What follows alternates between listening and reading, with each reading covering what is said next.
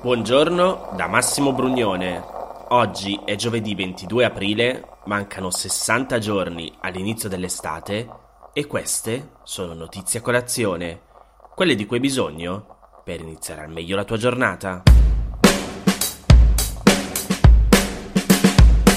Ieri si è riunito il Consiglio dei Ministri che ha approvato un decreto legge che introduce misure urgenti per la graduale ripresa delle attività economiche e sociali nel rispetto delle esigenze di contenimento della diffusione dell'epidemia da Covid-19. C'è scritto così nel comunicato stampa ufficiale che accompagna le slide di spiegazione in cui c'è il cronoprogramma di quello che avverrà nelle prossime settimane. Come sempre il post ci aiuta a fare una sintesi di ciò che intanto avverrà da lunedì prossimo 26 aprile. Per prima cosa le regioni potranno tornare a essere zone gialle, con nuove condizioni rispetto a quelle precedenti. Bar e ristoranti potranno restare aperti anche la sera se possono però servire la cena all'aperto. I cinema, i teatri e le sale da concerto potranno riaprire a capienza ridotta e potranno ricominciare le attività sportive all'aperto. Il Corriere della Sera ha pubblicato un post su Instagram in cui ha scritto che il coprifuoco fino alle 22 rimane fino al 31 luglio.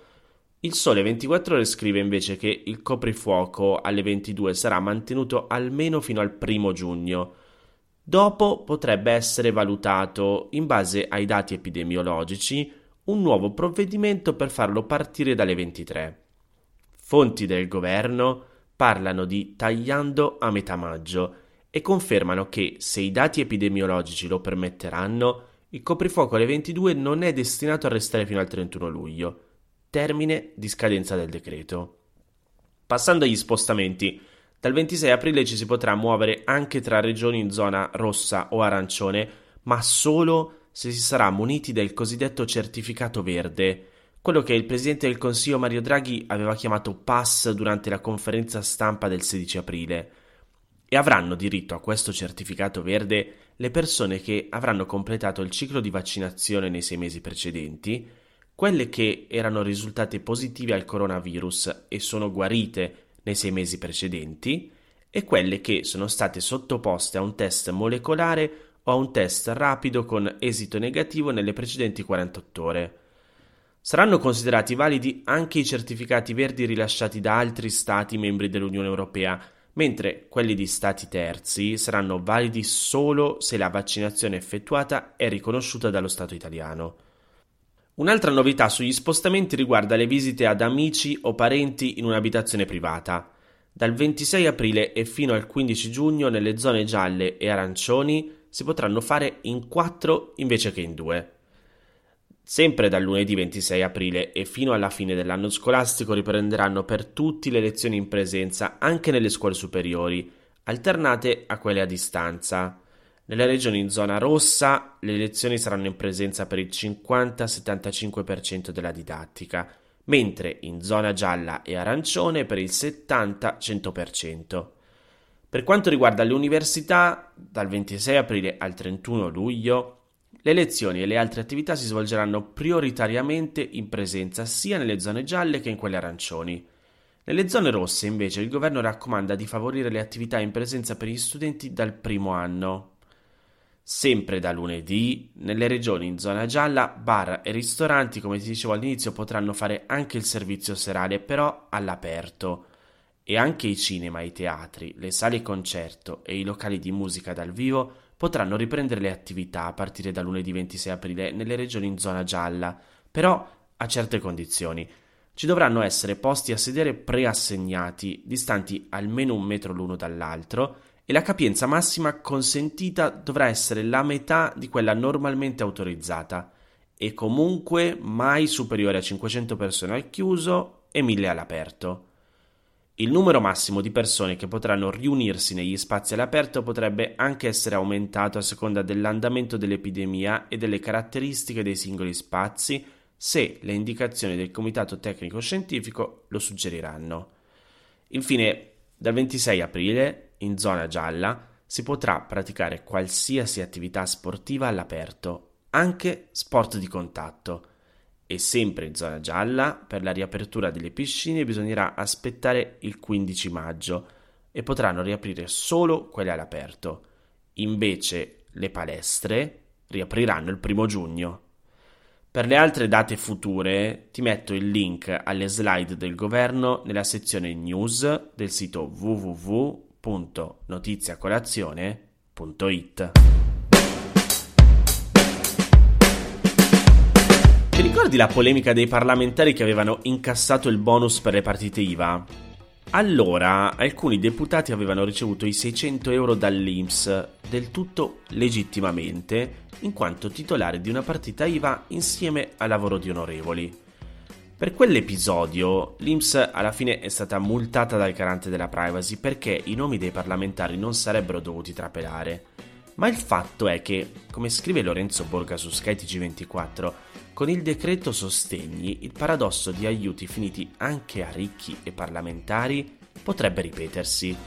Nel decreto varato dal governo Draghi sembra essere previsto che gli aiuti per le attività economiche possano arrivare anche a chi, oltre a una partita IVA che rientra nei requisiti del decreto, ha anche un lavoro dipendente o un reddito da pensione. Per delimitare i beneficiari non verrebbe insomma tenuto conto del reddito complessivo dei contribuenti e come accadde ai parlamentari, i sostegni potrebbero arrivare anche a chi non ne ha bisogno per sostenere i costi della propria attività e arrivare alla fine del mese. Nel decreto d'altronde non vi è traccia di limitazioni che escludono dipendenti e pensionati e anche all'Agenzia delle Entrate rispondono che per ora non ci sono esclusioni di questo tipo. Il problema da maggio scorso non si era più posto perché i decreti ristori avevano escluso in gran parte i professionisti come notai, avvocati, giornalisti, eccetera. Ora, Facciamo invece un esempio di quanto potrebbe accadere. Un ingegnere assunto in azienda ha uno stipendio lordo di 100.000 euro, non toccato dalla crisi, e allo stesso tempo ha una partita IVA per qualche lavoro da freelance, che però nel corso del 2020, per ragioni slegate dalla pandemia, ha deciso di non proseguire. Ebbene, riceverà comunque l'aiuto di almeno 1.000 euro perché il decreto sostegni guarda solo il calo dell'attività autonoma. Un anno fa i primi bonus del governo Conte andarono anche al 10% delle famiglie più ricche d'Italia. Da allora qualcosa è stato aggiustato. Oggi si accede agli aiuti solo dimostrando la perdita di fatturato, ma il welfare italiano non ha ancora perso del tutto il vizio di estendere gli aiuti a chi non ne ha bisogno. La speranza è che non sia solo un giorno e che non sia solo un momento di celebrazione. Le sfide che i cambiamenti climatici, lo sfruttamento incontrollato di risorse e gli altri impatti che quasi 7,9 miliardi di persone hanno sul nostro pianeta necessitano di interventi, di una presa di coscienza e di un impegno che riguarda tutti, dal singolo cittadino alle imprese, alle istituzioni nazionali e internazionali.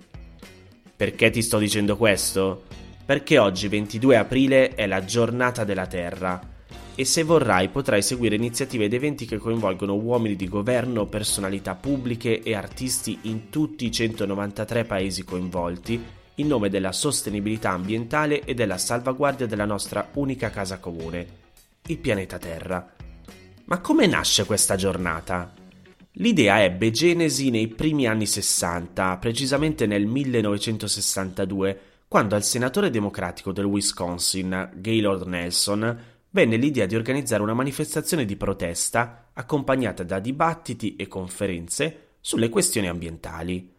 Furono coinvolti anche esponenti della politica americana di primo piano come Robert Kennedy, che nel 1963 attraversò ben 11 stati del paese tenendo una serie di conferenze dedicate ai temi ambientali ma la prima giornata della Terra ufficiale in realtà si tenne il 22 aprile del 1970, cioè un mese e due giorni dopo l'equinozio di primavera.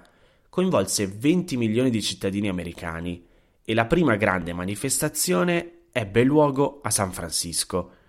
Piano piano l'evento crebbe, raccogliendo sempre più interesse. Negli anni Ottanta divenne internazionale e sempre più paesi furono coinvolti. Man mano crebbero anche le iniziative, molte delle quali ebbero risonanza nei media di tutto il mondo.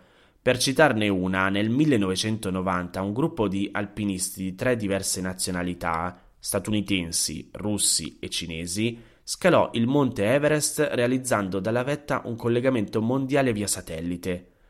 Al termine della spedizione, gli alpinisti trasportarono a valle oltre due tonnellate di rifiuti rilasciati sul tetto del mondo da spedizioni precedenti.